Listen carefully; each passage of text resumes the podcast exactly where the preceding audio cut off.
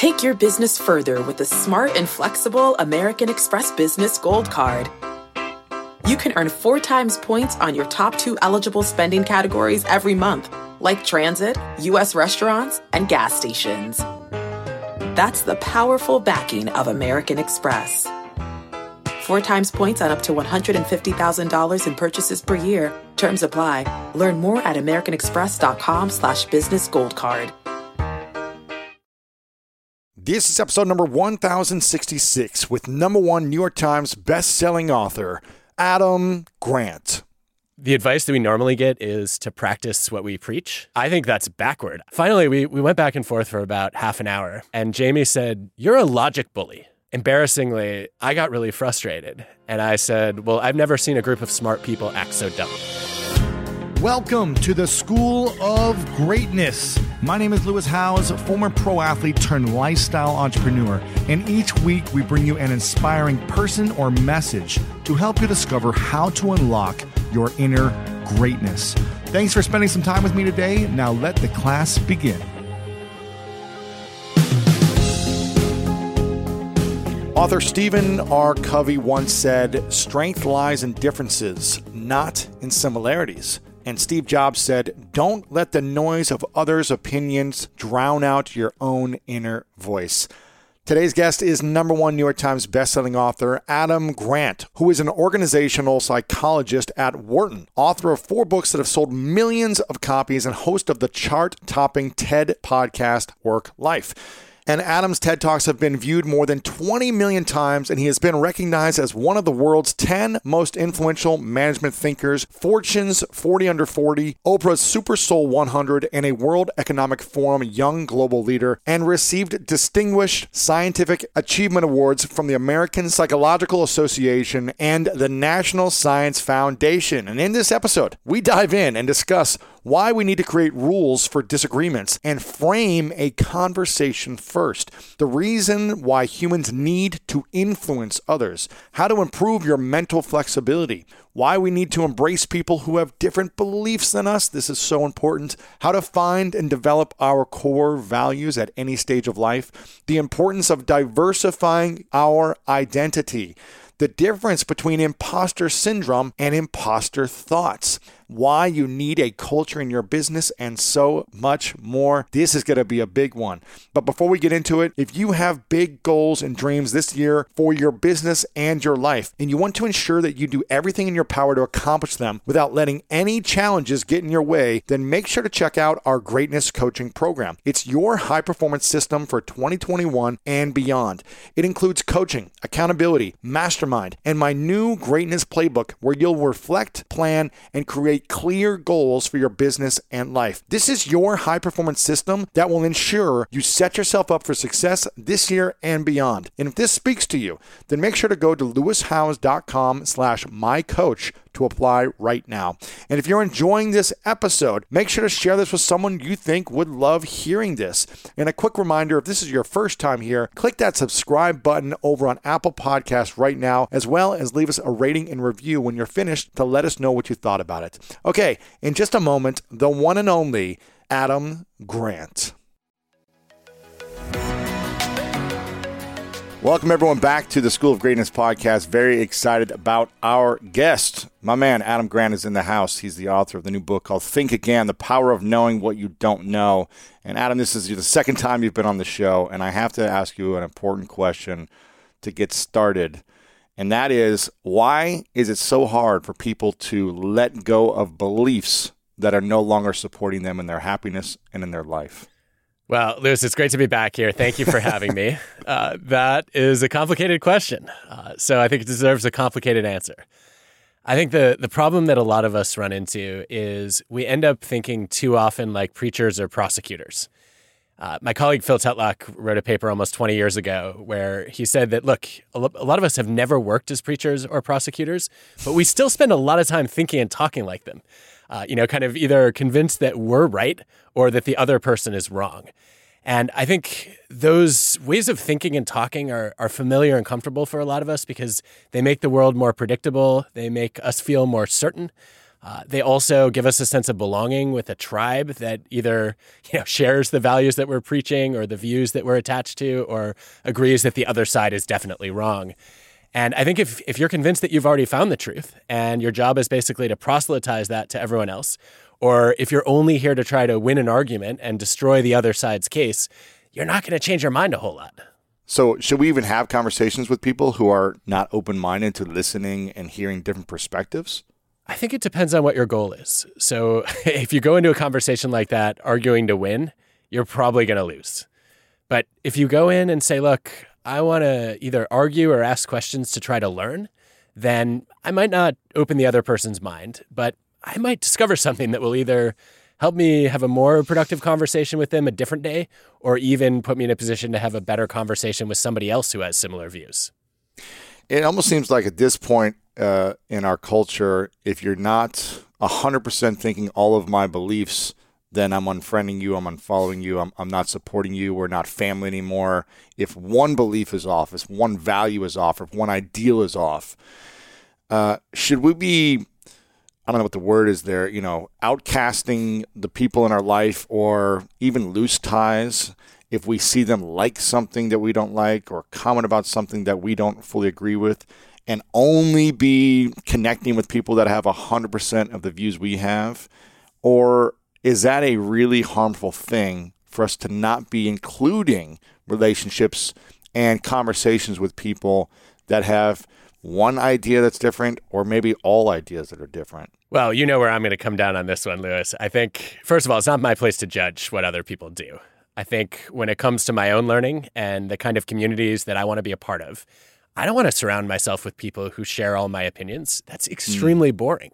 Right? I mean, how how are you ever going to learn anything if you live in an echo chamber, or if you know if you trap yourself in some kind of filter bubble?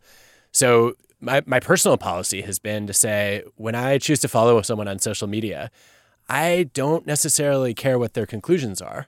I want to know what's the quality of their thought process. So mm. whether I agree with where they land or not, if they're if they're rigorous about the logic that they use and the evidence that they pay attention to, then that's somebody I want to learn from. And you know that's how I, I evolved my own thinking right? I, last time i checked when you go to school you don't go to affirm what you already believe. You show up to evolve what you believe and that's one of the things i love about the school of greatness and i know it's something that you stand for. So it might make us uncomfortable but i think that is where ultimately learning and wisdom lies. What do you think you realized about yourself throughout this process of studying this and researching this uh, this latest book, what did you realize about yourself that was wrong? I or realized... maybe or maybe not wrong, but maybe you're like wasn't fully supporting you in your career as a professor, as a teacher, as a thinker, as a leader, and, and wasn't serving you. I think I realized I spend more time than I would like in prosecutor mode. And really? It, yeah, a lot more actually. And it was give me give me an example. All right, so the I think the example that that jumps to mind right away is uh, this was a few years ago. I, I, had a student named Jamie who called me for some career advice, and she was trying to think about should I do an MBA or not, and then if so, which school should I go to? And she had a couple of offers, and I feel like when somebody comes to me with a strong opinion, the best way for me to be helpful is to challenge it, right, and really mm-hmm. pressure test their thinking. And so I gave her a list of reasons why someone who did an undergrad business degree probably didn't need an MBA, that there's actually no job that requires an MBA, right? It's not like I want to be a doctor, I got to go to med school, or I want to be a lawyer, I need to go to law school, right? You can run a business without a degree. And I, I just push her a little bit to explain, okay, you know, why is this really worth two years and a quarter million dollars? And right. if you could if you could make that investment somewhere else, where would you go? And mm-hmm. you know, I realize the irony of, of, being a business school professor asking these questions, but I, I really want people to think through their decisions, right? So Finally, we, we went back and forth for about half an hour. And Jamie said, You're a logic bully. Wow. A logic what? She said, A logic bully. You, you know, you overwhelm me with rational arguments and, and data, and I don't agree, but I don't feel like I can fight back. Ooh. And I was, I have to tell you, Lewis, this is, I'm, I'm not proud to say this, but my first reaction was a little bit of joy at being called a logic bully. I, I, thought that's why I'm an organizational psychologist. That's what I love about being a social scientist is right. I get to use the best logic and the strongest data. and I, I want I want people to to know that if I am going to engage an argument, that I'm going to be as convincing as possible. The more I reflected on this, though, and especially as I was writing Think Again, I started to realize that if Jamie doesn't feel like she can take ownership over her own decision and her own beliefs, then I've done her a disservice. I don't want to bully anyone into changing their mind, right? What I want to do is I want to have a thoughtful, curious conversation where we both have an open mind. And then if somebody updates their beliefs, that's their choice, not mine. And so one of my goals for 2021 is to get out of prosecutor mode and spend more time talking like a scientist, uh, which I, I feel like I spend a lot of time thinking that way. But whenever I see somebody with a strong view, I feel this impulse just to go to the opposite extreme. And it almost never goes well. Yeah, it's almost like you have you have all the data and all the information that backs your belief on why it's so much more valuable than the other side of a belief and you want to share that with someone and look look why all the reasons why this is so valuable or why you should take this action as opposed to that one uh, but if someone just at the end of the day feels like they want to take that other action sometimes we just got to support them and say okay well at least you have the information but how do we do it in a way that doesn't bully logic but also gives them a reality of something that might be a better option? Well, I think the first thing to do is to actually have a conversation about the conversation. So, yeah, have a, have a meta conversation before you dive into the details. And I, have I've tried this more and more lately as as I've realized, you know, sometimes I just get in a heated argument and realized we never really set the ground rules for what we're trying to accomplish mm. here. Hmm. I think, you know, you're a real athlete. I'm a fake athlete. But one of the things that, that I think. Weren't you a junior Olympian? Diving, right? It's it's a nerd that's sport. Still, so, that's still that's still an athlete in my mind. I mean, we got all the people who were too weak for football and too short for basketball and too slow, too slow for, for, exactly right. so we get we get the leftovers. But uh, but I think one of the things that that I've always loved about sports, and I, have heard you talk about this a lot too, is is the ground rules are clear up front. Right, everybody knows how you score a point or you know who's going to come out ahead based on agreed upon systems right? So i think that when we disagree with people we ought to do the same thing. And even if we're not going to land on the, the same page at the end of the discussion we've at least aligned about what we're trying to accomplish here and how we're going to conduct this. And so for me that means a few things. Number one instead of thinking about a, a disagreement as an argument i want to frame it as a debate. There's some evidence that if you just say hey lewis can we debate this that people are less likely to mm. take the you know the disagreement personally. They're less likely to feel attacked. They don't get as emotional. They're more likely to say, "Oh, well, we're supposed to you know kind of clash with our ideas, and it, it might be a little bit fun to spar." And then the other thing I've I've started to do when when framing the conversation, and this is especially useful when when someone comes to me for advice, is I'll start by asking, "Why are you here? Are you looking for me to validate a decision that you've already made?" right? And you, you just you want me to give blessing. you permission. Yeah, yeah. Exactly, exactly. And if so, I'm going to have a very different conversation than if they say, you know, I'm worried that there might be some blind spots in my thinking, and I wondered if you could challenge some of my assumptions. And then the the gloves come off a little bit, but it's with their permission, and they've bought into this process and agreed that it's been that it might be helpful, right? So, right. Uh, that I think that framing up front goes a long way. It's interesting. There's a quote by Ben Shapiro that says, "Facts don't care about your feelings," and and uh, I don't know if he would, if people would consider him a a logic bully in some ways, uh, but he is very driven by the facts and data and the science of why and backing his ideas around why uh, the science proves this idea as right versus another option or, or a better option. I'm curious, what else have you discovered besides being a bully, uh, a logic bully through this process for yourself? So, for me personally, I think one of, I guess, one of the other takeaways has been that whenever I, I have a hard time getting through to someone, I have to take a step back and say, okay, who do I want to be? Hmm. And, you know, one, what, what are my values? And two, what's going to be effective in this interaction? So I, I had an experience a few years ago when uh, when a bank called me and said, "We're trying to figure out how to attract junior analysts and associates, and you know, we used to be the premier job, but now we compete with tech and venture capital and private equity. So we'd love to figure out what it what it would be that would make us, you know, a top choice again." And I went in and I spent two months doing surveys, experiments, observations, interviews. I had outside data, I had data from the bank, and I'm presenting my findings to the co heads of investment banking. I've got 26 data driven recommendations. And we get through the first few, and that, that's a problem right there, right? That's just argument dilution to the max. Uh, I, should, I should have come in with my three or four best ideas. But yeah. uh, one of the co heads of investment banking interrupts me partway through and says, Well, w- why don't we just pay them more? Like, why, why do we need to do all this stuff with making the jobs more interesting and meaningful and trying to you know, teach our supervisors to be more caring? We should just solve the problem with money. If there was one thing, Lewis, that was not on my list of 26, it was pay because these people were already well paid. And by that, I mean overpaid. Mm. And if, if money was going to solve the problem, I felt like it probably already would have. Because they're already overpaid. Yeah, I mean, you've you've tried the bonuses, you've tried you know raising the salaries dramatically, and you're still having a hard time with with attracting and retaining these people. It can't be solely a monetary decision, right? So, embarrassingly, I got really frustrated, and I said, "Well, I've never seen a group of smart people act so dumb." Ooh, what did what did they say?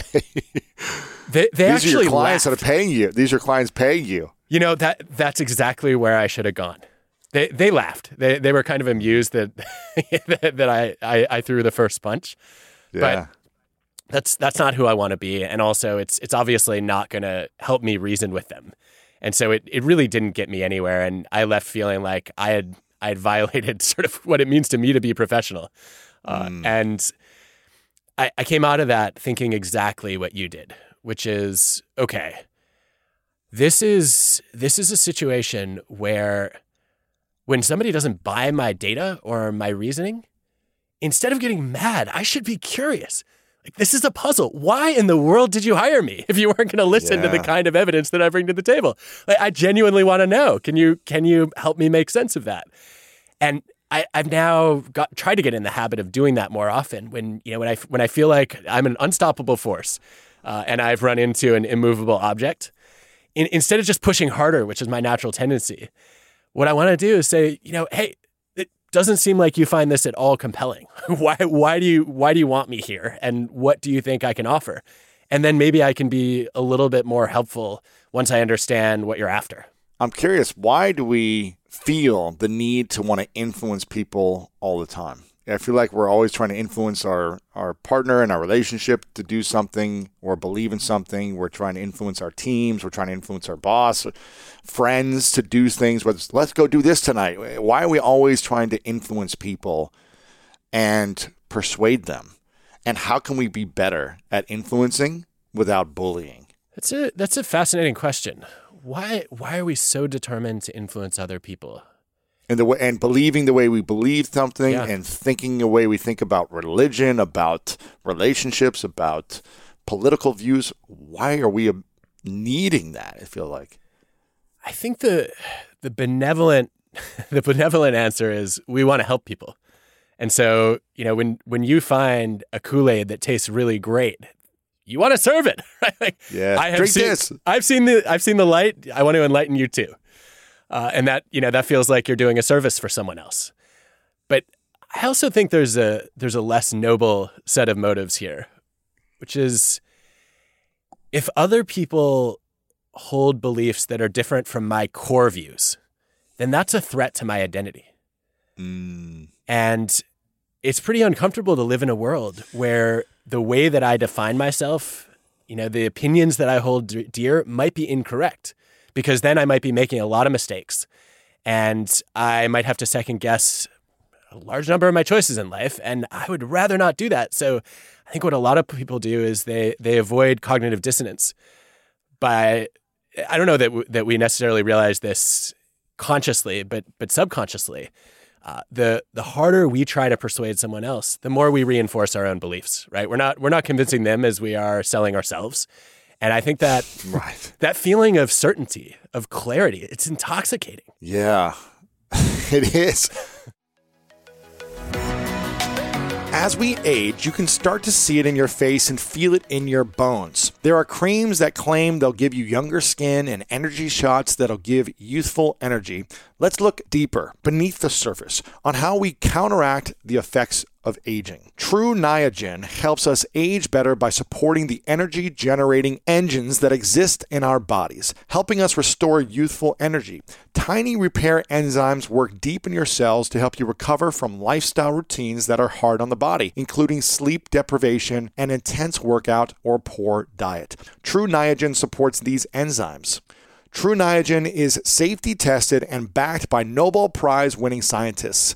Age smarter with Tru Niagen. Right now, new customers can save $20 on a three month supply by going to truniagen.com and entering promo code greatness at checkout. Go to T R U N I A G E N.com and enter promo code greatness at checkout to save $20 on your first three month supply truniagen.com promo code greatness. These statements have not been evaluated by the Food and Drug Administration. This product is not intended to diagnose, treat, cure, or prevent any disease. I see this all the time where especially when you were talking about that where people whose parents told them something whether it be about religion or the way the world works and then older as they as we grow up, we realize, oh, maybe that's not the right way. Are my parents bad and wrong? Or or they'll hold on to that idea to make sure that they have that connection or that relationship with their parents still, or something like that. Or around religion, you know, certain things that are supposed to be right and wrong. How do we learn to support and embrace people who might have these different beliefs or who've taught us something throughout our lives and not make them wrong when we find a different way that might work for us? One of my favorite parts about my job is that I get the opportunity to travel a lot. And in fact, I'm recording this right now while I'm in Mexico. And actually, I was thinking about something that I wanted to share because I get a lot of questions from so many people about different side hustle ideas. So here's one for those of you out there that are on the go a lot like I am or traveling a lot. When you're staying in your Airbnb on your trips, have you ever thought about how you could be making extra money by hosting through Airbnb while your home is vacant? If you're interested in an extra stream of income, Airbnb hosting is an easy place to start, and it's like giving your home some company while you're away. Your home might be worth more than you think. Find out how much at airbnb.com/slash host. Us. I don't know if I have any easy answers to that question, but I, I think I'm asking the hardest questions in the say, world here. It's, it's a question worth talking about for sure. One of the one of the perspectives that I like a lot on this is Tim Urban from Wait But Why, who says, "Look, you know, you've you, you have you have hardware, which is basically your brain, Mm-hmm. And then you have all this software, which is a set of beliefs that were that were downloaded by people before you really got to read the the terms and conditions and yeah. say yes you know what i think this is going to be good for that's interesting this is going to be the right operating system or this is the app that i want to run and i think at, at some point we all go through this process it might be when we leave for college it might be when we get married it might be when you know, when we end up joining a, a brand new group or, or move to a different country or a different city, that we start to say, huh, that software that was uploaded by some process that I'm not aware of um, is actually not a good fit for who I am or where I am in life. And I think at that point, the only thing you can do is you can start to say, you know what? I shouldn't define my identity by my opinions. I should define mm. my identity by my values. So I, have thought about this a bunch recently, Lewis, and I think you know for a long time there were there were certain things that I believed were true that were part of my identity, and you know I would I, I know for example in college uh, I thought that you know it was it was important to work hard, and if you were somebody who didn't work hard, then you weren't a good person. Mm. Okay, that that's a lot of moralizing. I think you know, I think grit has a lot of benefits. I prefer to be somebody who has more grit than less grit, but I don't want to judge people who choose a different set of values and might want to be more relaxed and carefree. And so I then said, okay, I, have got to let go of these these opinions about what's good and bad as part of who I am, and stay in, say instead, look, I've got some core values. I value generosity, excellence, integrity, and freedom. Those are my top four. And I'm completely open to the best ways to achieve that, right? So if you're not going to do this, Lewis, because you've built your career on grit, and uh, I think it's it's served you extraordinarily well. But if you came to me and had an incredibly convincing argument that uh, that I would actually achieve more excellence by being a little bit less gritty, I'd want to be open to that. right. And I think that's true for any of the values to say, okay, I don't know the best way to live a generous life, but I know that I want to lead one. I don't know, You know that how- is your value. Yeah. Exactly. Yeah. The the value is the the way of being. And there are a whole bunch of practices that may or may not get me there. And I want to run experiments. I want to figure out which ones work for me, which ones work for other people, and and then revise my thinking accordingly. How should we develop our values and figure out what they are when we're when we're unsure? Let me turn this around on you and ask you, how did you do that? Because this is this has been a it's been a major topic in your life, and it, I think it's one of the things you're known for is having gone from a fair amount of uncertainty when you ran into a brick wall uh, in your in your athletic your early version of your athletic career, right? Yep. To then Yep. say, okay, I'm going to find real clarity, and I'm going to go and inspire other people with that clarity. So, how did you do it? I think it, uh, you know, it's evolved in the seasons of my life based on what my current goals and dreams are, and and what I desire. So, you know, this season of my life at 37, going on 38 here soon, uh, you know, I'm just thinking about what's the next chapter, what's the next five, ten years of my life. What do I, how do I want to live? How do I want to feel? What do I want to experience? What are the things I want to be working on? What's meaningful to me? Why is it meaningful? So it's a it's a process of questions that I ask myself, um, and uh, yeah, and going from there. But I'm always learning from other people to see how I can upgrade these, or is there something else I could bring in or include into this? But uh, that's how I've done it. So, but I don't know if there's a process from an organizational psychologist point of view that allows people to find their values in a better way. I don't know if there's one process, but I think there's some steps that I that I like to build on what you've done, which is number one, I think you can learn a lot about what's important to you by observing the things you say and do. Right? So if you pay mm. attention to the patterns in your own behavior, you can see, okay, there are there are sacrifices that I make that make it very clear to me what's important to me. So, you know, I, What do you do with your time? right? Exactly. It's like I, I, health is a value, but if you never work out, then you, that's a lie. exactly. It's something you aspire to be a value, but you're not using your time to live that way, right? Yes. And then if health is a value for you, what are the things that you give up in order to make sure that you're healthy? Are you willing to sacrifice a call with a friend in order to get your workout in? Right? You you know you know what your value hierarchy is. You're sacrificing pizza and alcohol or whatever, you know. Bingo.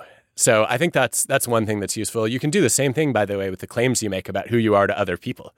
The advice that we normally get is to practice what we preach. I think that's backward. I think we should only preach what we already practice.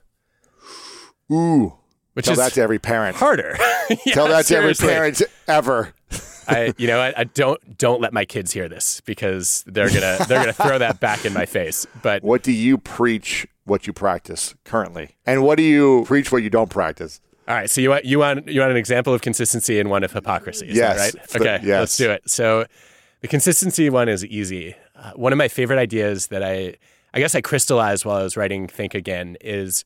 You know how you do health checkups? Like you go to the, the dentist and the doctor even when nothing's wrong a couple mm-hmm. times a year? Yep. I think we should also do that for our careers and run career checkups. It's something I've been informally suggesting to students for years where I just say, look, you know, you, you don't want to end up on a path and sort of look up after four promotions to realize I'm in the wrong industry or I hate the culture of this company I just spent, you know, a decade at. So just twice a year, put a reminder in your calendar to mm. ask yourself, okay, have I reached a learning plateau? Is this is this what I expected coming in? And does my sense of who I want to be or what I want to do with my time has that evolved since I, I first landed on this path? And I've I've made that checkup process a sort of a it's a discipline for me. So I, I check in twice a year and I have these natural points to do it when I finish a teaching semester and then when it's time to start ramping up for a teaching semester again. And that And you'll ask yourself what those three kind of three or four questions like am I still learning or do I feel like I've tapped out is there more to gain or give at the same time and am I feeling valued or Yeah, that's those those are those are the right questions for me at least. I, I want to know am I learning? Am I having the impact that I want to have? And then I go right through my values and say, okay, hmm. how how well have I, you know, really at least lived by my current definition of what it means to be generous, to achieve excellence, to have integrity and to maintain my freedom and also not step on the freedom of other people. And I think that that's helpful because I, a couple years ago, one of the things I noticed when I did my checkup was I was spending about 80% of my time on stage saying things I already knew. right. So, like, you give a couple of TED Talks, and then people want the greatest hits. And you say the same thing over and over. Do you ever get tired of saying these things? I always want to like say new stuff because Yes. I'm like I'm, I'm sick of saying the same thing. And I feel like everyone's bored. You know. completely and except they're not because you're giving a performance that they that you've rehearsed many times right it's like Uh, a they've never seen it. Yeah. it's like a band that gets typecast and everybody wants I to know. hear you know Don't stop believing with Journey. or i mean. Yeah, you, you will never hear the end of that right uh, I, can, I can only imagine i mean it must have been horrible to be the beatles or queen Oh, man. just- anyway so I, I decided at some point that that might be good for the audience, but it's not good for me. I mean, I, I don't want to be trotting out brand new content every day because then I might deliver a bunch of garbage. But Right. I do want to make sure I'm learning as I go. And the first thing I did was I set a goal that I was going to reinvent 20% of my content uh, every every few months. And that way I had a stable base, but I could also experiment on the margins. And that was that was great. I mm. then started doing the same thing in my classroom. I throw away 20% of the class each year to try to keep it evolving, but also allow students to learn from the things that are working. And then I this is actually how I got into podcasting. Is I said, okay, you know what? What I love about podcasting is you can go and reach out to people that you're curious to learn from. And then you get to share some of your takeaways on the back end. And so that's probably been my favorite investment that I've made in learning over the past few years is to say, all right, I'm going to do this show on WorkLife and I'm going to go into the workplaces that I think we can learn a lot from. And I, I get to do some learning and some teaching, and it feels like a really nice way to combine those values. So that Yeah. that I think checkup has been really valuable for me. I want to get to the think- hypocrisy yeah. too, but yeah, go for it. do you do this also, Lewis? Do you have a, a formal checkup? Because you you have a growing number of opportunities. You have so many people who want your time and want to be inspired by you. You can't say yes Mm-hmm. to everything. How do you make sure that you're not straying from the Um, things that are important to you? I don't have a formal checkup. It's more of an intuitive checkup. Uh, often, every few months, I'm thinking, okay, this is what my vision is. Am I on track for my vision, or am I allowing? Am I saying yes to too many things that are distracting me from the main vision? And our vision is to serve 100 million people a week with our content, our message, our products, our services. And so I know that there are certain things that I'm going to need to do to help with distribution and partnerships and relationships that may not pay off now, but may pay off later. And there are some things that might be big revenue generators, but it's not serving the main mission of reaching an audience. But could it help me build team that could do that? So it's like I have to pick and choose sometimes what I'm doing, uh, and it can be I can be easily distracted from all the amazing opportunities, and it's a great problem to have. You know, ten years ago, you'd be dreaming of these problems, I guess, but when you're starting out. But for me, it's harder and harder to to, to stay focused. But luckily, I've got a good support team that's you know reminding me like, no, we shouldn't be doing this. We should be staying the course. So it's more of an intuitive feeling if I'm like, uh, I just feel stretched, you know, stretched a little too much. Yep. But that's that's what I think about. So what about the hypocrisy side of things? Well, that that actually is is right on point. So the the thing that I preach that I don't practice nearly enough, and I'm hoping that now that I admit this out loud, You have to. I'm, gonna going to hold you gap, accountable. right? Yeah, I'm going to need you to check in with me on this. Yes. Lewis, Is I feel like I I spend a lot of time encouraging people to not take on new things until they've been able to cross off old tasks, and I've I've I've gone so far as to forbid some people I care about from committing to anything new until they were able to subtract. Like, this is basic math, right? If you're going to add something to your plate and your plate is already full, you have to subtract something. And I do not follow that principle nearly. You don't do that yourself. enough. No, I don't. But I want to. So you add and add and add, and you never subtract, or maybe it's a little subtraction. No, I think you're right. I think it's I add and add and add, and the only time subtraction really happens is when I finish something. So there's Okay, that's no longer there because I finished it, but I've Yeah. got these ten other things I've already added. Yes, and I'm not abandoning commitments along the way that no longer make sense or where I'm not adding value. And so I need to get better at that. And I definitely need somebody to hold me accountable on it. What would happen in your life if you did that? Eighty percent better. I would be less stressed is the is the clear first thing that would happen. And then the second thing that would happen is I just have more free time to think, which is hmm. something that I, I always feel like I'm fighting for. And I feel like there are some weeks where I, I win and there are other weeks where I lose. Yeah. When you're always doing and creating and never giving that space and time to reflect and think, it's hard to organize ideas in a, in a creative and, and new way. Isn't that right?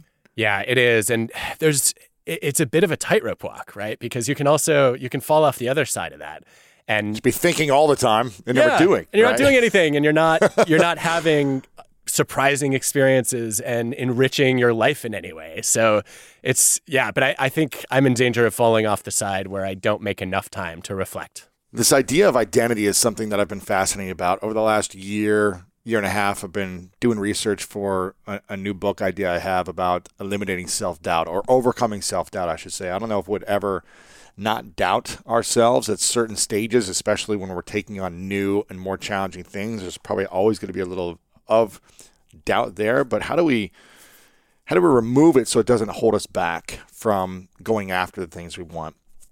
And identity is something I've been fascinated with because we tie ourselves to so many types of identities. As I was doing an exercise, you know, it's like I have probably a thousand different things that I identify as with myself. I'm an athlete. I am uh, in a relationship. I uh, have these values. I are a part of these clubs. I'm a CrossFitter. I do marathon running. It's like all these things. I'm from Oh- I'm from America. I'm from Ohio. I'm from this city. Like identify these things. I went to this school. We have all these identities. How important is it for us to be open to adding or subtracting to our identities? And what does our identity do to us that holds us back? And how does it help move us forward? I'm asking a lot in one question here, but just kind of the idea of identities in general. It's a it's a meaty topic. I think uh, first of all, my read of the evidence in psychology is that there's a little bit of a, a resilience advantage to having more identities, because you know, let's say let's say you you get injured and you can't play handball, Lewis. If you don't have any other identities, that is devastating. You're you're depressed because you're like, this was my life. This is all I know. This is who I am. And if your identity is gone, you have nothing, right? Nothing to fall on.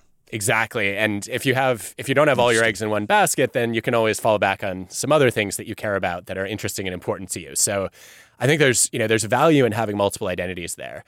There's also there's good evidence that multiple identities can actually help with creativity. Uh, because you often you experience conflicts or contradictions or tensions between different identities and that kind of it eats away at us. And so often we resolve that by coming up with new ideas for how to integrate them. That's what you know. Uh, David talks about in range, which was like the idea of having multiple disciplines where you can actually benefit because you have identities. And, and as an athlete, you know, you play multiple sports. It's going to make you better at one sport. It was just his kind of theory. So I think it's it's pretty powerful to be open to both taking on new identities and and shedding old ones. There's some work by uh, by Herminia Ibarra at London Business School, who studies how we build our careers, and what she basically shows is that people who end up with with fulfilling, successful careers run lots of identity experiments where you know you might you start your career you're pretty junior entry level or you're kind of a fledgling entrepreneur and so what you do is you look at role models you observe them and then you basically try on their identities and say okay could could that be me? And some of those experiments are they're just horrible ideas right? And you come out of them saying mm, nope that one is not for me. Uh, that may have worked for you know the partner at the top of our organization or you know the really gregarious CEO, but that's not my personality. And then other experiments, you say, all right, you know what, this this doesn't feel quite me, it was kind of an interesting challenge and it stretched my comfort zone a little bit, and I want to keep trying it. And then they actually become part of your identity over time. And in order to do that, I think sometimes, to your point about self doubt, you have to lose some identities that were holding you back. I, actually experienced this. So I guess I, I made a decision 10 years ago that I was going to do, you might call it an intellectual public offering. Uh, to say, all right, I'm, I'm not just going to, you know, write for, for other academics and, you know, teach in, in a university. I want to share my ideas more broadly. And I knew that one of the things that I had to do if I wanted to be effective at that was to do more public speaking. But I did not. I did not have an identity as somebody who was comfortable on stage. I was anxious. Uh, I had had But you were lecturing, though, right? You were lecturing students. yes, but a few things were really different about that from being a speaker. One is that I got to build relationships with the students. Two is I did a lot of experiential learning, so I'd send them off to negotiate or make decisions, and right. then we'd actually have a debate and discussion as opposed Yeah. to I have to give a lecture, right? So it, it felt like a real identity stretch for me, and I really doubted whether I could do it. As you know, as somebody who my early teaching feedback said that I reminded my students of a muppet because I was so nervous, uh, and you know, I just I felt like I would But you're also very young, weren't you? Like in your late twenties when you were a professor there or something. Yeah, I, I, I, don't know if that made it easier or harder, but it definitely it was something I was I had no experience doing, and what, what I ended up doing actually was I watched a bunch of people who were also a little bit anxious and also more on the introverted side of the spectrum give captivating speeches. Really? And I saw that happen a few times. I saw Brian Little do it. I saw Susan Cain do it. I saw Malcolm Gladwell do it. And I thought, okay, maybe a little bit of that could be me. And that meant letting go of my identity as somebody who's too self conscious to be on st- stage. It, it meant letting go of my sense of self as somebody who's much more comfortable in a conversation like this than giving a performance in front of a crowd. Uh, and ultimately, I'm really glad I did. How did you learn to let go of that identity and and build the confidence to to bring in a new identity? So I had a mentor, Jane Dutton, who right when I was starting to interview for professor jobs, and I had to do little mini speeches for. uh, They were actually more like teaching a mini class for for other professors, which is not that fun. it's intimidating. Yeah, it is, and they're they're there both to you know to really tear your research apart, but then also to evaluate whether they think you can teach. Like, "Uh, I don't I don't know what I'm trying to accomplish here, but Jane Jane said something really powerful to me when I was preparing and giving just horrible practice talks. She said, "You need to unleash your inner magician." And I back when I was 12, I had started doing magic as a hobby, which is easily one of the nerdiest things I've ever done. But uh, one of the things I had to do as a magician was I had to learn to master the element of surprise and to set the audience's expectations up to believe one thing, and then you know then there's a reveal or a twist. And she said, "There's no reason why you can't do the same thing and treat your speaking as the same kind of performance where you lead the audience in one direction and then misdirection. They're all of a mm. sudden either shocked and hopefully delighted to land where you've taken them. And that was the beginning of, of me thinking, okay, this is one of my favorite things about doing magic tricks. And what I love most about psychology is how often it's counterintuitive. So let's try to bring more of that into my my repertoire. How often should we be thinking about our identity and how it's supporting our goals or or, or our happiness? Uh, should we be addressing this more? Should we be thinking of ways to add new identities consistently? Should we be happy with our identity, with where it's at, and just say, "This is who I am for the rest of my life"? Don't try to change me. What do you think is something we can think about there? I think the thing I worry most about there, Lewis, is uh, what psychologists call identity foreclosure. It's where you get excited about who you are or an image of who you want to be, and you lock in and you end up with a lot of tunnel vision. Wow. We, we see this happen all the time, right? I, I've generally found that the students who are most certain about what they want to do with their lives at 20 have the most existential uncertainty at 30 because they never really explored any alternatives. And they said, hmm. look, you know what? I'm going to go to law school or I'm going to become an investment banker or I'm going to be a management consultant. And two, three years later, they realize this is not for me, but without this, who am I? And where does my sense of status and contribution come from? I'm not sure. So I think that to avoid identity foreclosure, we, we need to be open to these kinds of experiments that we've been talking about. And it's something I've talked a lot with entrepreneurs about. Uh, one of the things I was I was most curious about when I started meeting entrepreneurs who had accomplished impressive things was how in the world did you believe that you could build you know great business from nothing? That's just I just can't fathom that, right? And From an idea, I mean, yeah, even you have the idea, you know it's good, but how did you believe that you could pull this off when there are tons of other smart, motivated people with good ideas? And I remember asking Sara Blakely about how she got the confidence to do Spanx, and then Reid Hoffman, how did you know you were ready to start LinkedIn? And they both had the same answer for me. They both said, I didn't know I was going to succeed at this. So, you know, in Sara's case, I've never run a business before. I don't know anything about fashion or retail. In Reid's case, uh, I know a little bit about the tech world, but online social networks. I mean, and he's the most integrated person in the world. Yeah, he's like, like, who who knows if this is if this is going to be a thing? And you know, Fr- Friendster's the competition at the time, right? That seemed big. So n- neither of them really felt like they had self confidence in their abilities today. They both said in the moment what they had was confidence in their abilities to learn tomorrow. Mm. And I think this is one of the best identities that we can take on. If you say, look, what am I? Who am I? I'm a learner, mm. then I can have a ton of self doubt right now. It doesn't matter because I believe I have the energy and the tools and the curiosity to go and pick up the knowledge and skills that I need. And Lewis, this is one of my favorite things about the School of Greatness, right? Is you are a learner, but you're also inviting other people to take on this identity with you. Yeah, absolutely. I'm just a firm believer that you know, when I finished school, that's when my education started. That's when the real life education started. And I've always been curious. I never felt like school was the structure for me to learn that well. I learned some things and I learned about relationships and uh, how to try to memorize things, but it wasn't the type of learning that was inspiring to me. And that's why I created School of Greatness because I was like, I want to be learning from the greatest minds about how to be better, how to make a bigger impact, how to be more fulfilled, more peace, all those things, contribute more. And I'm curious about imposter syndrome because I think sometimes we have an identity, and I think imposter syndrome is tied into identity uh, in some ways. And a lot of people talk about that they struggle with imposter syndrome, but I but I'm I believe you argue that it's actually an advantage. Can you explain more about imposter syndrome and how that can be an advantage? I think it can be an advantage if if you use it the right way. So we had a doctoral student at Wharton. Her name is Basima Tewfik. She's now an MIT professor. And she was interested in the fact that when we talk about feeling like an imposter, why do we have to turn that into a syndrome? I mean, yes, we all we, we, we all know some people, right, who have this chronic sense that I am unworthy, I'm incapable, somebody's going to find out that I'm a fraud and I've never deserved anything I've achieved in my life. But that is much more rare than the everyday sense of doubt that we all feel. Can I do this? Is this book going to be any good?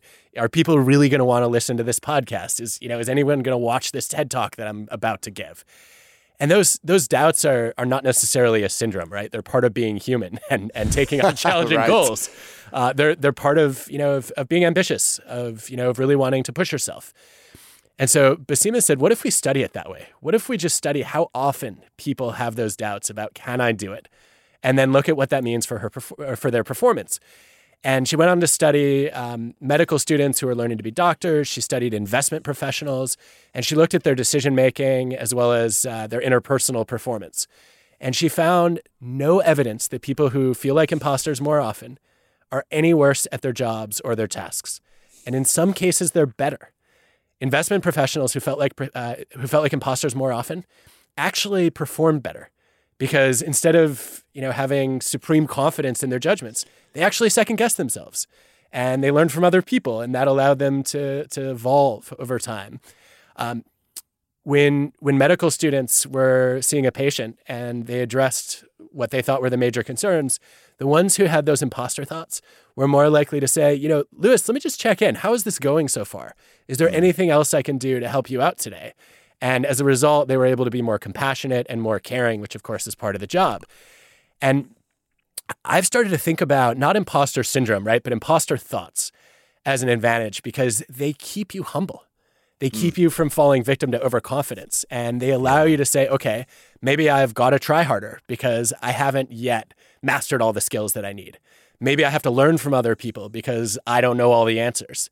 And I think feeling like an imposter can be a source of fuel. What do you think? Uh, I think so too. Uh, and I'm curious. I mean, you've been around and interviewed and studied a lot of the great leaders and minds as well. Is it better to have imposter thoughts and be, you know, semi confident, but also have some imposter thoughts and be learning and developing and have this humility?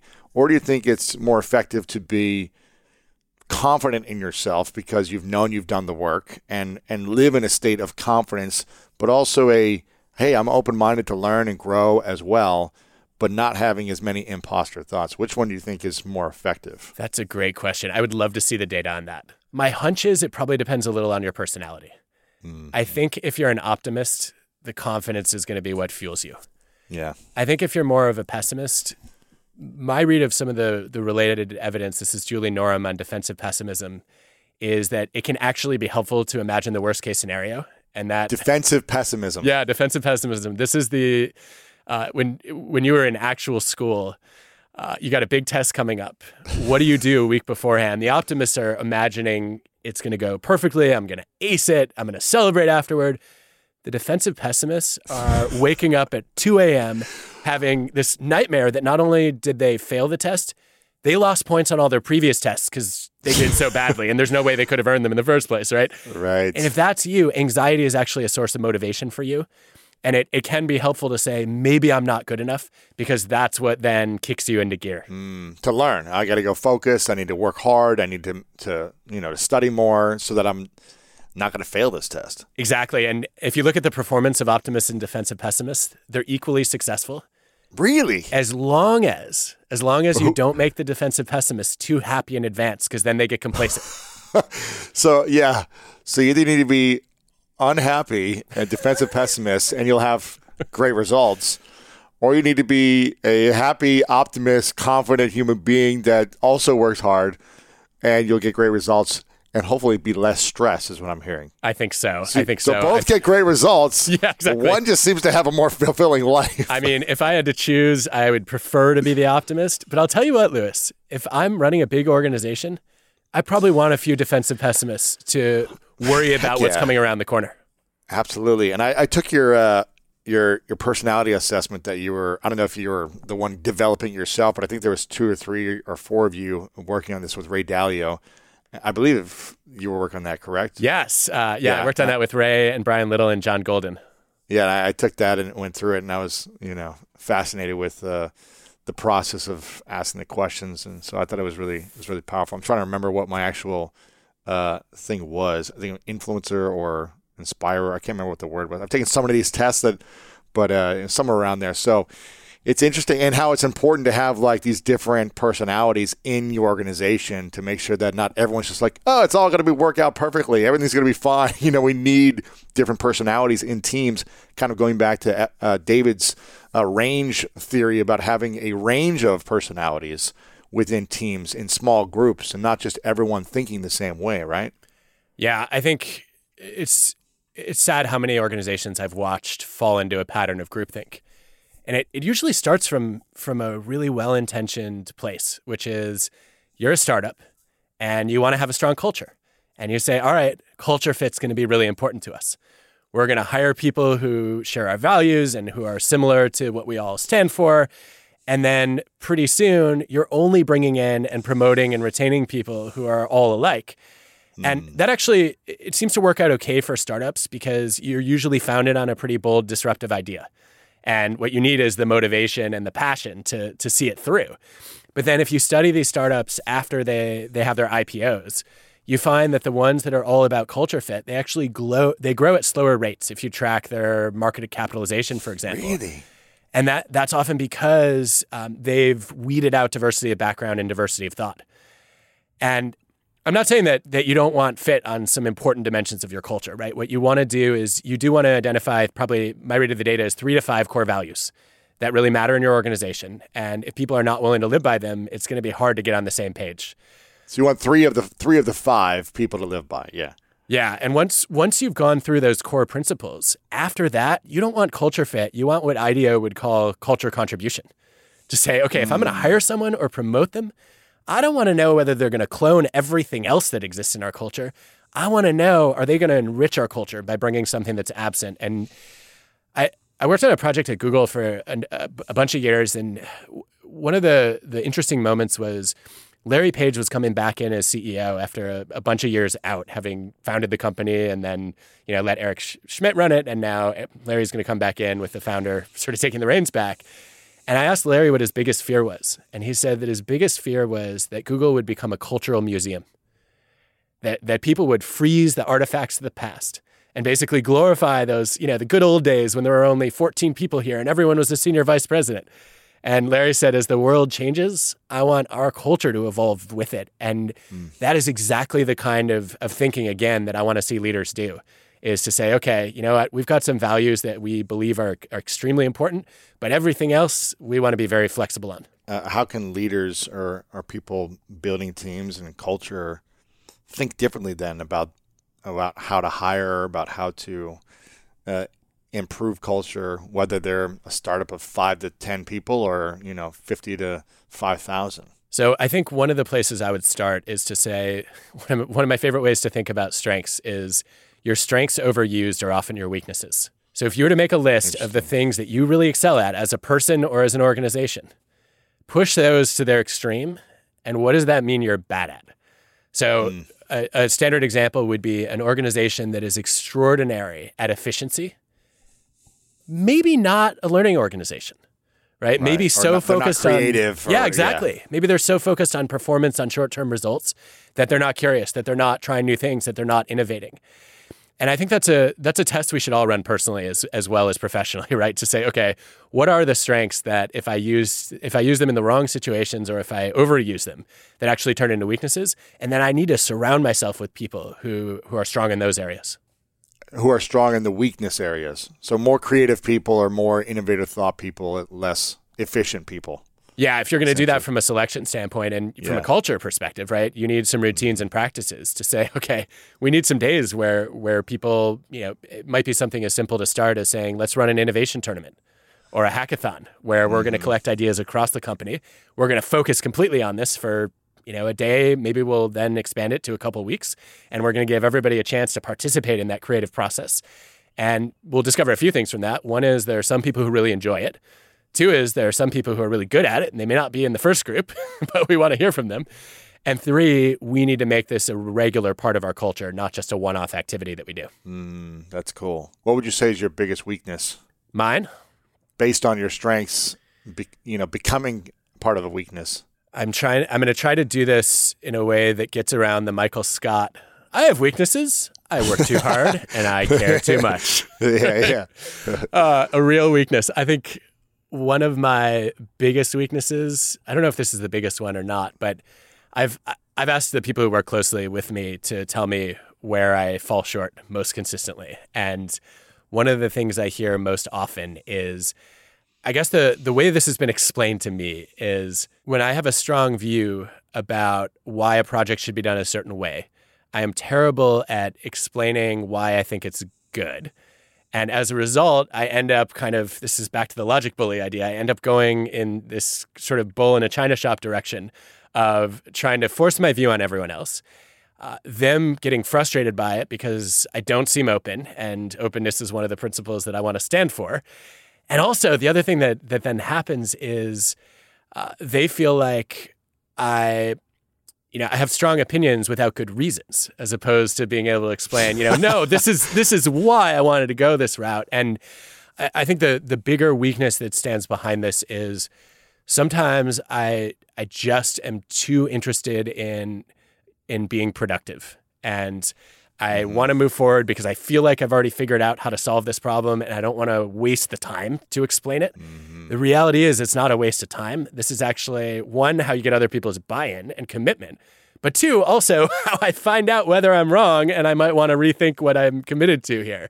And so I'm, I'm trying to, to move the idea of being efficient and productive a little bit more onto the back burner when I'm working on things that are important. And how do you think we can learn to embrace being wrong instead of getting defensive? So I think the the person who's taught me the most about this is is Danny Kahneman, uh, who won a, a, Nobel Prize in economics, even though he's a psychologist, oh. for his oh. work on judgment and decision making. And I uh, I ran into to Danny at a conference a couple years ago, and he I'd just given a talk about uh, my work on givers and takers and matchers, and he stopped me and he said, "That was wonderful. I was wrong." And those two things don't normally go hand in hand, right? Either it was wonderful because I was right, or I was wrong and this is terrible and I'm defensive about it. or let Dan- me defend my point on why I'm right and you're wrong. Exactly. And so Danny, I, I, it was just one. I was I was thrilled that you know that he was intrigued by something that I said, but more importantly, two, I wanted to know how those two things went together. How how he could experience what looked to me like the joy of being wrong. His eyes lit up. He was smiling. Uh, it, it almost seemed fun. Wow. Okay. And so I, I how did he up, do it? Yeah. Yeah. How did he do it? Exactly. So I followed up with him and he said, the key for me is recognizing that I don't ever like being wrong, but I benefit a lot from having been wrong and finding that out. Because if I know I was wrong, I am now less wrong than I was before. And so he takes that as a sign of learning or, you know, a mark that he's hmm. discovered something new. And I have to tell you, it's really basic, but I've I found that to be such a helpful way of, of framing this. Every time I find out I might be wrong about something, my new practice is is to say, okay, is this a sign that I've learned something? And if so, it's a little bit less likely to make me defensive and, and angry, and much more likely, I hope, to to experience to to bring in that experience of curiosity and joy and excitement of saying, this is a thrill because I just discovered something new. And at some level, that's something I've always felt. It's it's what I've loved about psychology from day one is I would read these experiments where I expected one thing to happen, and then all of a sudden the opposite or something completely different happens. Mm. And that was joyful, but it was because I didn't have a stake in my pre-existing opinion. but when it's about you, then it's a whole other story, right? Yeah. So da- Danny's view is that uh, ideas should not become part of our identity. That our attachments should be provisional, and that we should say, you know what, uh, whatever I believed in the past, uh, if my present self doesn't believe those things anymore, I could treat that as a sign of growth. So, not to be attached to our identities or our beliefs, or or what, what was this specifically? Yeah, he he his idea was to treat your your opinions as provisional. Like whatever not you think is not attachments. Yeah, whatever you think is true. That's a hunch. It's mm. a hypothesis. You could test it. I'm going to loosely hold on to this for as long as it supports me until I find another example that might support me in a better way. Yeah, and maybe even then go and instead of falling into confirmation bias and just finding information that validates what you already believe to be true, you get curious enough to to wonder, well, who might see this topic or problem a different way? Going back a little bit, we were talking about, you know, wanting to influence people and persuade people into our beliefs and our thoughts and our way of thinking as right. I believe you mentioned this as well that we're always trying to get buy-in. What's the best way to enroll people into our thoughts and our beliefs and our values or our vision or our mission, whether it's a company or to date me or whatever it might be. Let's go on this trip together. What do you think is the best way to enroll people, even if our values and truths and beliefs are, are wrong or they're not the right thing? Uh, but what's just a, a strategy you've learned in enrollment process without making people wrong, but also getting them excited? The approach that, that comes to mind right away is what counseling psychologists have called motivational interviewing. It, it comes out of actually addiction counseling, where you're trying to get people to quit problematic drinking or smoking. And you discover very quickly that preaching doesn't work and prosecuting mm. is even worse. And these two these two excuse me these two psychologists, uh, Bill Miller and Steve Rollnick, uh, came up with this idea that what if we just interviewed the person? What if what if we came in much more like a scientist, saying, you know what, I don't know the person I'm trying to motivate or enroll, and I don't know what's going to motivate them to change, and it's not my place to tell them to change. So what if I, I come in with a stance of humility and curiosity, and I say, you know what? My job is to try to help you find your own motivation to change. Mm. It's a subtle shift, but it's a meaningful one because mm-hmm. now I'm not here to twist your arm, right? I'm not here to sign you up. I'm here to help you clarify your own thinking. And so my job then is to ask you open ended questions, to reflect back what I'm hearing, to help you see that whatever the change is, you might be ambivalent. You might have reasons to stick with the status quo. You also might have reasons that you're kind of curious about this new direction. And I just want to ask you enough questions that you recognize that you might have some reasons for change as well as some reasons to be hesitant about it. And then if you're interested in it, I'm trying to help you achieve that goal. I'll then follow up and ask you, okay, how might you do that? Mm-hmm. And I've found myself doing this more and more as as I've gone deeper into motivational interviewing. And my favorite thing about it is it just it takes away the tug of war element. That that trying dynamic. to convince some. You're not convincing yes, someone no. or or telling them you're wrong. It's why are you doing this? Or yeah. what, what, what does this look like for you? Or how would this feel? Yeah. Exactly. And some of the most the most useful questions are, you know, just when you've thought about you know, you could pick the domain. Is let me ask you a question actually, uh, so we can illustrate this concretely, Lewis. Sure. Um, what are you What are you trying to motivate people to change around right now? I know self doubt is a big theme. What else is on your radar? Healing uh, the the trauma of your past, the hurts of your past, the resentments, the angers, the frustrations. Because when I started to, I was holding on to a past identity for so long until seven years ago when I started opening up about my story of sexual abuse And when I actually started to heal the past uh, and heal the emotions of the past and not hold on to that identity, yep. I felt peace for the first time in my life. And I've been able to sleep at night peacefully, quickly. And it's, I feel happier. I feel more joyed. I don't feel as triggered and I don't get as defensive. I, I think it's an always going to be a process of learning and growing. Yeah. But when someone, when I feel under attack, or when I feel someone's trying to abuse me verbally, emotionally, uh, take advantage of me, that type of abuse is a trigger based on childhood experiences. And so I always would just say, well, this is who I am. Don't try to change me. You know, I just get defensive. But then I realized like that doesn't support me. It doesn't support the people who are surrounded by me in those moments. It doesn't support my vision because I'm holding on to frustration or, or, or wanting to get back at something. And it's a waste of energy. It gives me a reward of a feeling of a entitlement, of a, a fairness, or whatever it might be giving me. There's a reward and a payoff, obviously, for everything we do, but there are bigger consequences and those consequences were holding me back from peace, love, connection, intimacy, vulnerability, all those things. So that's something I I see it a lot with my with with people that'll email me or message me that they're holding on to a lot of resentment or anger or some type of thing from the past. And so I'm trying to get people to overcome doubting themselves and healing the emotions that are holding on holding them back from believing in their future. Wow, that's powerful. Okay, we can do a lot with that. So for, first of all, I'm I'm sorry that you went through that. I and I think it, it took extraordinary courage for you to to open up about that, right? I think Thank you, yeah. And so having gone through that, right, the the prosecutor's instinct would be to tell these people, look, here are all the bad things that will happen. You know, don't mm-hmm. don't don't go down this path that I did. I want to save you from that that wrong road, right? Mm-hmm. I think you're much more drawn to the preaching approach because you're so positive. And yeah. so my guess would be, you know, when you get an email like that, your first impulse is to say, "Let me tell you about all the great things that have happened since yeah. I let go of some of these past hauntings." And by the way, I don't think there's anything wrong with doing that if the person has bought into wanting to be inspired by you, and they probably right. have if they're reaching out to you they're asking for help, like, can you help me with this? What can I do? Or whatever. Yeah. Yeah. So if they've come to you, right, and that's that's what they're signing up for, bring it on.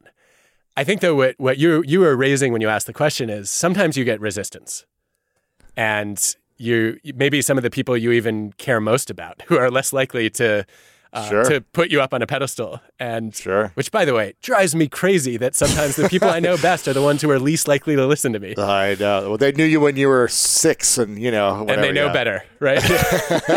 You've steered them in the wrong direction before. Yeah. So I think when you when you run into that, what a motivational interviewer would would advise you to do is to say, you know, look, I I'm not here to tell you what the right decision is for you. I don't know what's best for you. I could tell you a little bit about what's worked for me, but I'm much more interested in what's worked for you in the past. So, have you ever had, you know, other traumas in your past?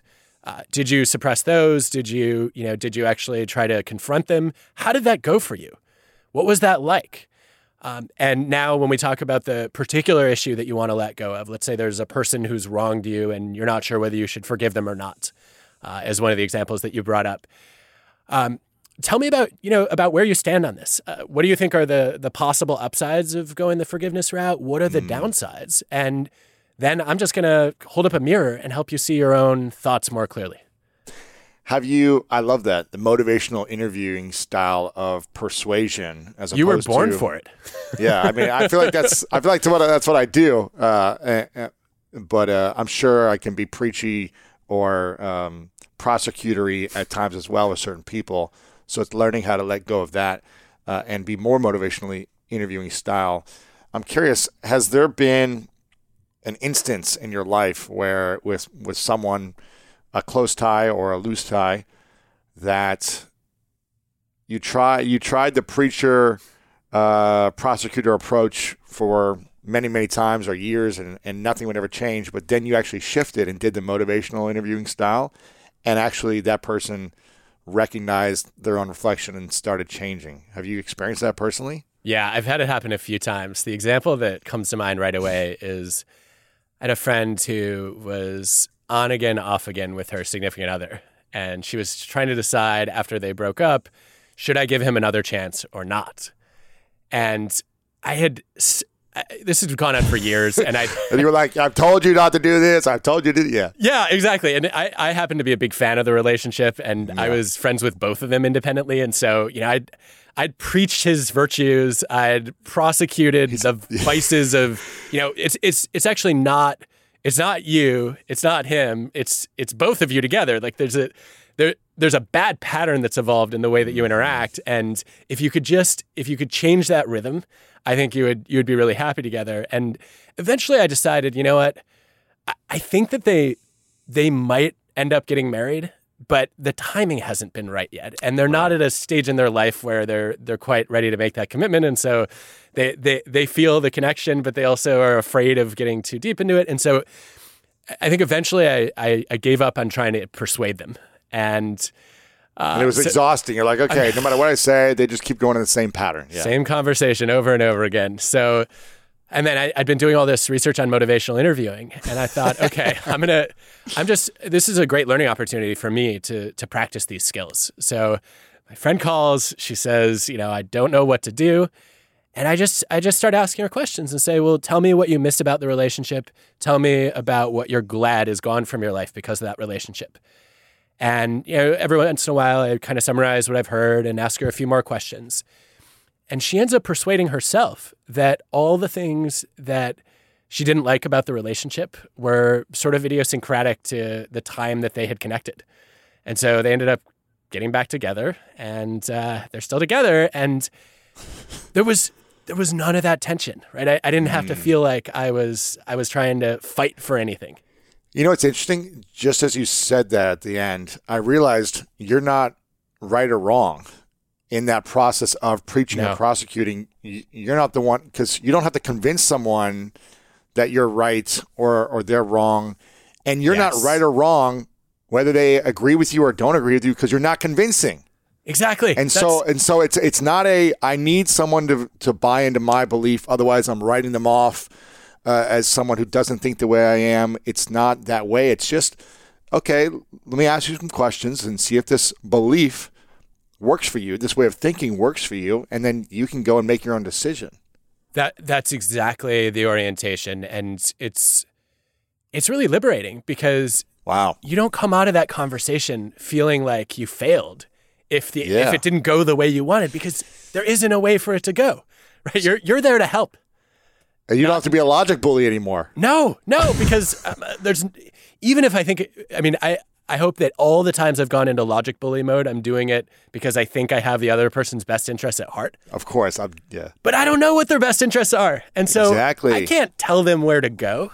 I can I can have a I can have a tentative opinion, right? I can think, you know, if if you're in an abusive relationship, I think you would probably be better off getting out of it.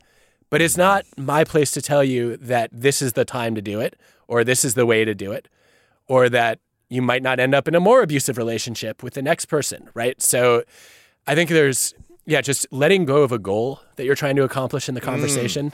means you don't ever feel manipulative. And you're also not even just trying to persuade, you're right? You're there to support, to help, to guide. But when we are in a we do have a vision of influencing someone to buy into something that we have. Let's say, you know, that's in one example. But say, you know, we're trying to get people to yeah. buy into something, though, where we have a team, we have a company, we have a, a new idea, we have a book. We're trying to get people to buy, whether it's a, with our voting, dollars, whatever. What is the approach to get buy in, to get enrollment? On an idea that you need people to support you in. Otherwise, the idea failed. The, the business doesn't succeed. You're, no one buys your book. Like, what is that process, enrollment, strategy, conversation look like? I think if it's a conversation, uh, I think there's still a little bit of interviewing that comes into play. And let, us be clear, mm-hmm. we are now leaving the land of motivational interviewing because I have a goal if you're asking me to do this. Yes, right? And it yes. may or may not be your goal. Mm-hmm. So I guess the best way to influence you, to open your mind to what I think is is going to be beneficial for both of us, is to try to persuade you on your terms. So what I might do there for starters is to say, you know what, instead of giving you my, you know, my whole pitch for why I think you should read Think Again and preach at you about it, what I would do is I would say, you know, Lewis, I've I've had really interesting experiences over the past few years where I have really regretted not rethinking some convictions that I held. Mm. And I've also had some frustrating experiences of uh, of really struggling to get other people to open their minds in in situations where they turned out to regret being so close too. And so I wrote this book to try to really explain the science of of rethinking our own opinions and helping other people do that too and building cultures where where people are so excited to learn that they're they're willing to reconsider things they took for granted. What do you what do you what's your reaction to that? Do you do you think that's interesting? Where does mm-hmm. that apply in your life? And from what you just heard, what should I rethink? Maybe I've made some false assumptions and I should be questioning some of what I've written because, you know, yes, I had to turn in the book at some point, but I want to keep learning. And sure. so let's start the conversation about, you know, what what do you think about when I bring up this idea? What specifically with that? So tell me, of- we've we've talked about a bunch of different themes. Yep. Uh, we've also known each other for a while. What's something that that I've voiced that you think I should rethink? I think you're I think you're a very strategic thinker that is always looking at both sides to say what's the best solution. So I'm trying to find a uh, find a something. Hole. Yeah, yeah. Well, I'm I'm always open if you come up with one, but I, I appreciate sure. I appreciate the compliment, and I'll try to earn it. I think another another version of this question that that I would love to to hear your reaction to is when you think about your own experiences with embracing versus resisting rethinking. What is it that tilts you in one direction or the other? I would say that I'm I would say that I'm very open to embracing new levels of thinking because it's what I do all the time. I'm always asking questions, but I also probably have some type of like bias on what I feel has worked the best for me, on uh, you know certain beliefs that I feel are true to me, and I might be looking to persuade people to speak into that specific uh, belief that I have. Like ask the question that will benefit my belief as well. So um, it's probably trying to get people personally to to not try to defend my belief but actually even be more open minded to asking questions that I'm don't believe in or not curious about or something like that. I'm not I'm not sure exactly, but that's what I would think. Okay, I love that. So there's you know it's just because of like an unconscious bias of like oh this has worked for me so of course I want to get someone to defend this idea or speak more into this idea. Yep. So you want to balance things out a little bit. Yeah. Yeah. But I so- feel like I feel like I'm doing that too because I'm always you know I'm pushing my team. I'm like we need to have people that are controversial on my show as well. It can't just be every person who thinks the same way as everyone else on here. Like we should also have some people who are completely opposite. But uh, you know, sometimes they're like, "Well, we can never share those types of ideas." Sometimes and I'm like, "Well, let's just be open minded." Mm-hmm. So it's it's also trying to balance that and you know make sure that I'm not hurting my audience with a level of thought that might be aggressive or frustrating or something and protecting the audience, but also, hey, let's have an open mind and just try the idea on. It sounds like you feel a tension sometimes between openness and truth. Yes. yes. And sometimes, well, because I'll put something out there that someone will share at times, and then they will there might be sometimes this backlash of how dare you put this idea out into the world? How dare you put this person out into the world? How I'm offended. I'm on, I've been following you for years. I'm unfollowing you now. Type of reaction. Yep. Which to me shows that it's gone up against their beliefs. It's gone up against their identity and making them wrong or making them their ideas not true or not real anymore. And so I understand it. I understand, like, hey, if you've been confronted with an idea that drastically goes against your entire life's beliefs, you're probably going to be mad at the person who put the idea out there. Yeah. And I, yeah. And, and, but I, so I feel a responsibility to, yeah, again, share truth, but also let's just explore ideas and not just be stuck in something.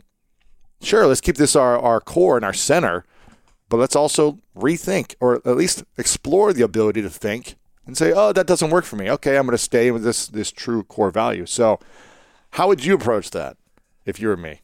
I mean, first of all, I think I think you want those values to be in tension, right? Because if there's no openness, then at some point you are going to leave the truth behind, right? Because what's true evolves as the world evolves. And so mm-hmm. if you freeze your beliefs in the past, I mean, just imagine for a second, Lewis, if if we still held the beliefs that people clung to in the 1700s, right, about what effective medicine is, for example. Mm-hmm. Uh, it would be a very dangerous world to live in, right? And at some point, as knowledge evolved, we needed to evolve with it. Yeah. So I think the openness in the long run actually gets you closer to the truth. Mm. But if you're too open, then you might actually compromise the best sure. information or the highest quality evidence. So I think you're doing the right thing to encourage people to, you know, to to have a core set of principles and ideas that mm-hmm. you stand for, but you know, take some risks around the margins of that. And when you do that, to be clear that you're doing it because you're invested in you know in keeping people's minds open to discovering new things, which is again mm-hmm. one of the things that you're all about as somebody who's a lifelong learner. Yeah. So it's it's setting the context before the the information comes out of I think so. Hey, you know, and, this is yeah. And I, I, think and and being clear then that that's one of your principles, right? That you yeah. you know you you believe in in curiosity, and Absolutely. sometimes that means you're so curious that you explore things that turn out to be really bad ideas to explore. Yeah, exactly. Oops, it happens for sure. So yeah, so that's that's something I would think about. Yeah. Yeah, and I think I mean there's a right there's a whole there's a whole framing of that to your audience so that they're they're on the same page with you about that, and you're not gonna not everyone is going to agree with it. But mm-hmm. then the people you lose from your community are the the people who are maybe not willing to do the level of rethinking that you believe in. Right. And then the I guess the other thing I would say on this, Lewis, is so you asked me this in the context of you know how do I how do I enroll people? How do I get people excited about a book? Well honestly, I'm not here to sell you my book, right? I I I wrote I took 2 years to to write Think Again because I believe it's an important set of ideas. But I don't think I'm right about everything I wrote. Uh, mm. and this, you know, this what set you, of tensions, What do you think you're wrong about? I think I think I under I understated probably the value of preaching in particular and a little bit of prosecuting.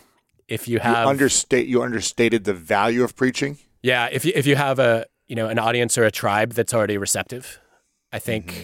you know, I, I was so interested in in getting people out of that mode that I might have overcorrected a little bit. So getting them out of preach mode. But if yes. someone's coming to you and saying, "Hey, what should I do? I, I realize this is not working for me. Give me the solution or or support me." Then, hey, you know what? This is what worked for me. I highly recommend this is a path that you take. Yeah. Do this. Here's the steps. Yeah, and let me know how it goes, and I might right. update what I say to the next person in your shoes. Right. Right. Um, That's interesting. Think, I think that if if you're interested in this topic, right, which you clearly are, as somebody who does a lot of thinking again, uh, one of the the dangers for me in writing this book was I don't want you to agree with all my conclusions, right? I want my thought process and I thought I want my evidence uh, to to get you thinking. And wherever you land, that's up to you. And so, you know, you tell me, is this a book you want to read? I'll let you be the judge, right? Yeah, for sure. Wow, that's powerful. What would you have added in the book that you didn't get to add after the fact where you're like, ah, oh, this would have been actually amazing? This is this is my favorite and least favorite part of a book launch. is you know I, I felt like okay I covered everything. Yeah. I, exactly. It, it's done. And and then of course I get to interact with all kinds of people like you who have new questions. Oh I missed a chapter. Yeah. I think that one of the questions I I left hanging because I still don't know how to answer it goes to, to what you were just raising, which is how do we know when it's the right time to rethink something versus, you know, no, we're, we're in a good place right now. Yeah. And I well, think it's you hard. Kind of, you kind of addressed it with, but you know, these six month check ins. I think that's like, that's kind of my workaround, right? To say let's have a practice so that you you do it. You know, you're you're not doing it so often that you're you're in this mode of analysis paralysis but you also don't turn a blind eye to the idea of rethinking. But you know what, what's what's the optimal range? I don't know. I, I really wanted to write a chapter on it. I couldn't find enough. I couldn't find enough helpful guidance to really do it. Mm-hmm. And so mm-hmm. the the place that I, I left that hanging basically was there's research on super forecasters who are unusually good at predicting future world events, which shows that the single you mean you mean the symptom the Simpsons exactly. Yes, The Simpsons. Have you seen sure. all these videos of like The Simpsons predicting things President ten Trump. years before? Yeah, everything. Yeah. It's crazy, right? It's amazing. Uh, you and then you wonder is that was that prediction or was that causation? I don't know. A lot of people Ooh, watch it's like Simpsons. putting it's like putting it out into the world is actually manifesting it or something. a seed was planted. Who knows? Maybe it was that. Fir- that was the. f- Could that have been the first time Donald Trump thought about seriously running for president? I don't know. Uh, I, I I bet he saw it. So, but to your Isn't that point, crazy. I mean, it's it's it is crazy, and I think the one of the things we we see when when we study super forecasters is it's helpful to be smart, it's helpful to be gritty, but more than either your work ethic or your intelligence, what really matters for how accurate you are in predicting what's going to happen in the next six months or a year is how frequently you change your mind. So you can study these forecasters, you know, predicting, okay, what is the euro going to go up or down, or who's going to win the next World Cup? And what you see is that the the best forecasters update their predictions about twice as often as everybody else. So the average person will only make one or two updates. The super forecasters will make four updates in a typical tournament. And I found that really reassuring, actually, to say, look, you don't have to What do, rethink. you, what do you mean by that? They're making these updates in a tournament. What So what I mean is, uh, you have a when Phil Tetlock and his colleagues run these tournaments. What they do is you could actually go and, and participate in one. And, uh, it's called the Good Judgment Project. Uh, they run both closed and open tournaments. And if you if you go onto the Good Judgment Project website, you'll see they might have a tournament right now to let's uh, let's say to predict whether uh, somebody is going to be sued for an accident caused by a self driving car in a major city in the next six months. Got it. And so you register your prediction today, and then you can update as many times as you want. So you have to you have to say yes or no, and then you have to give a confidence interval around it. So you know, am I do, am I really sure of my prediction, or am I highly uncertain about it? And then you get scored on not only your accuracy, accuracy but also whether you were calibrated. Uh, so you had a narrow confidence interval when you were right, and a wide confidence interval when you were wrong. And when the supercaster forecasters do that, what I found so encouraging is they're not making 943 predictions on the same question, right? They're just changing their mind four times instead of two. And so it seems like there's a sweet spot there of saying, okay, I want to rethink a few times, but I don't have to do it constantly. So in this, it's a six month tournament or whatever this example is. They'll rethink it every every month and a half, and they'll update their prediction In a the meaningful close- way. The closer it gets, based on data, based on whatever they're seeing in the news or something. Yeah, one of one of the people that I uh, that I learned the most from and think again was a super forecaster named Jean Pierre Beugoms, who has I, I think the data suggests he's the world's best election forecaster. So he predicted the Trump uh, Republican nomination in November 2015 when Nate Silver had him at six percent. Wow.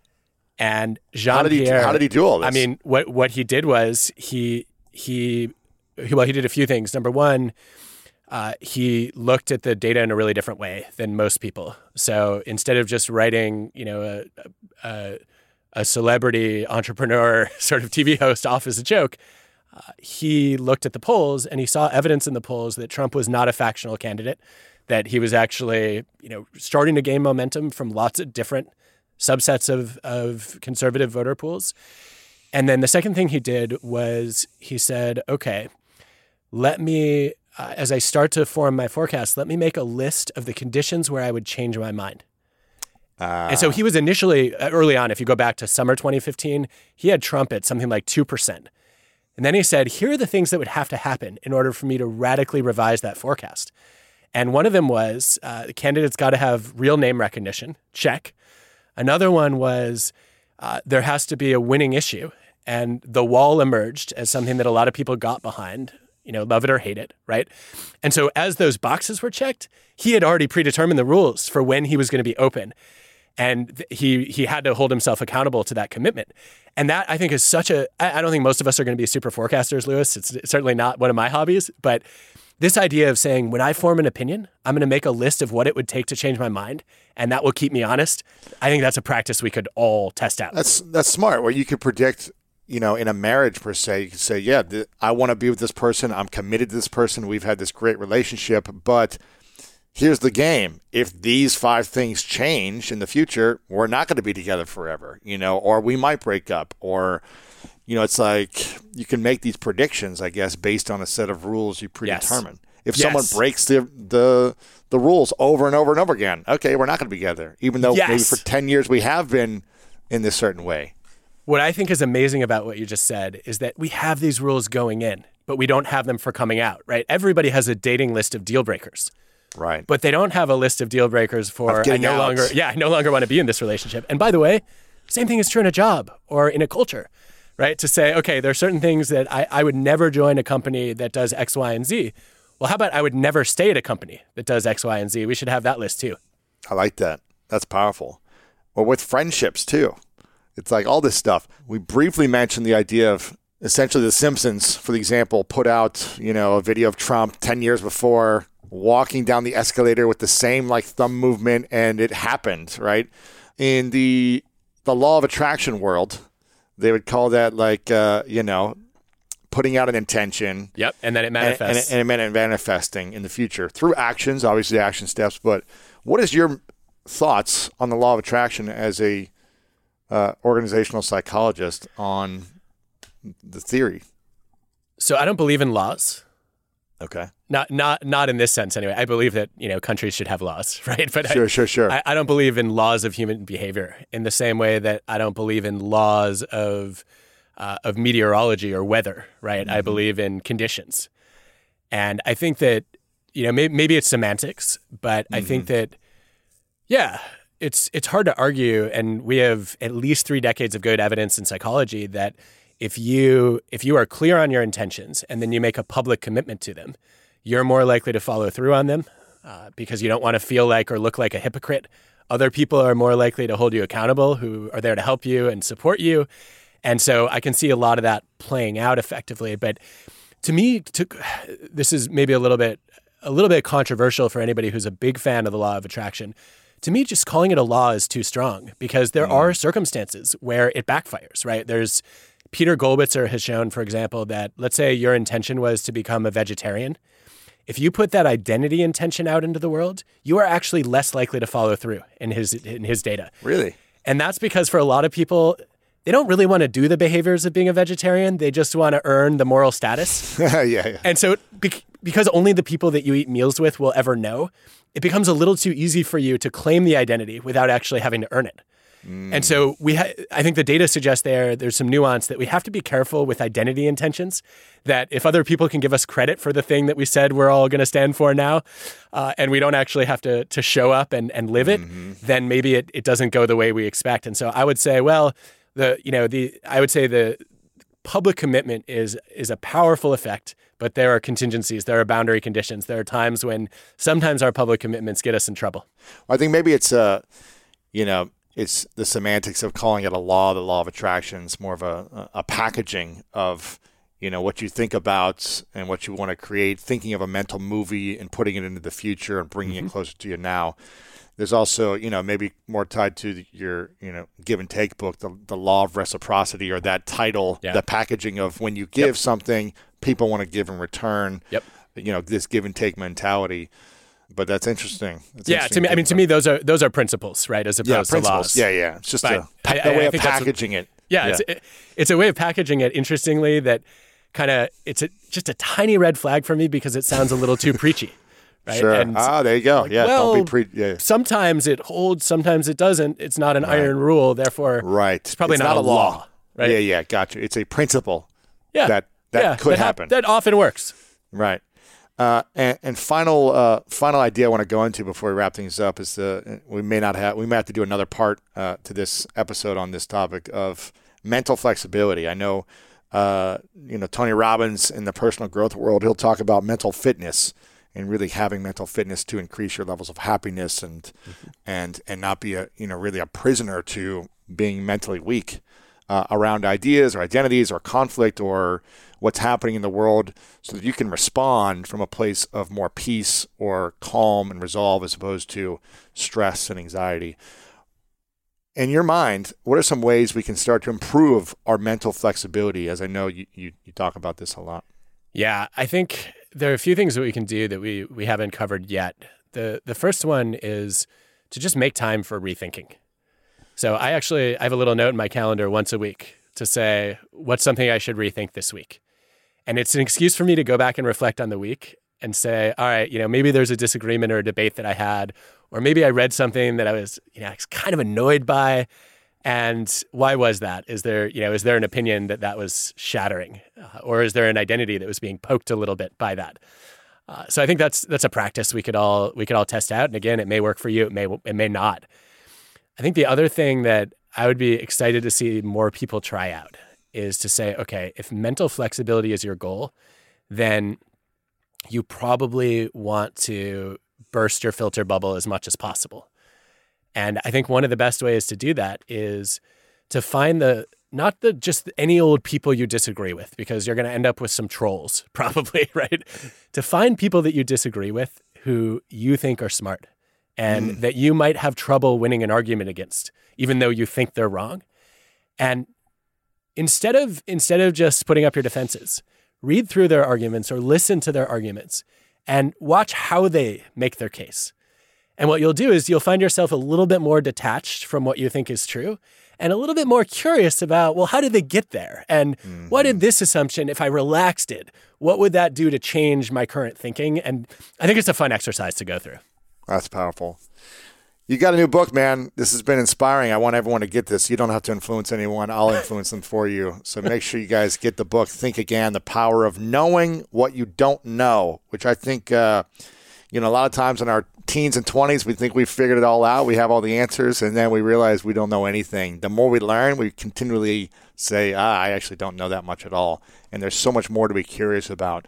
Uh, and I want to encourage everyone to to get the book, buy a copy for your friend as well uh, and, and, and continue to be a lifelong learner. I think at the end of the day, if they get something from this conversation with us, that being in a curious mind is a good place to be. Having a set of values that you're aligned to, but also being open to being curious and trying on if those values or, or, or those beliefs or those thoughts are supporting you and your friends and family in this environment right now, then constantly question them as well uh, to, to, to see what else could you could try on. So think again, the power of knowing what you don't know. Adam, you are you're an inspiration. I'm, I acknowledge you for constantly pushing the boundaries, constantly doing the research, constantly diving into the science, working with students, and then applying it into the you know outside of the academic world as well for the rest of us. So I acknowledge you for showing up, my man. You've got a great podcast as well that people can listen to.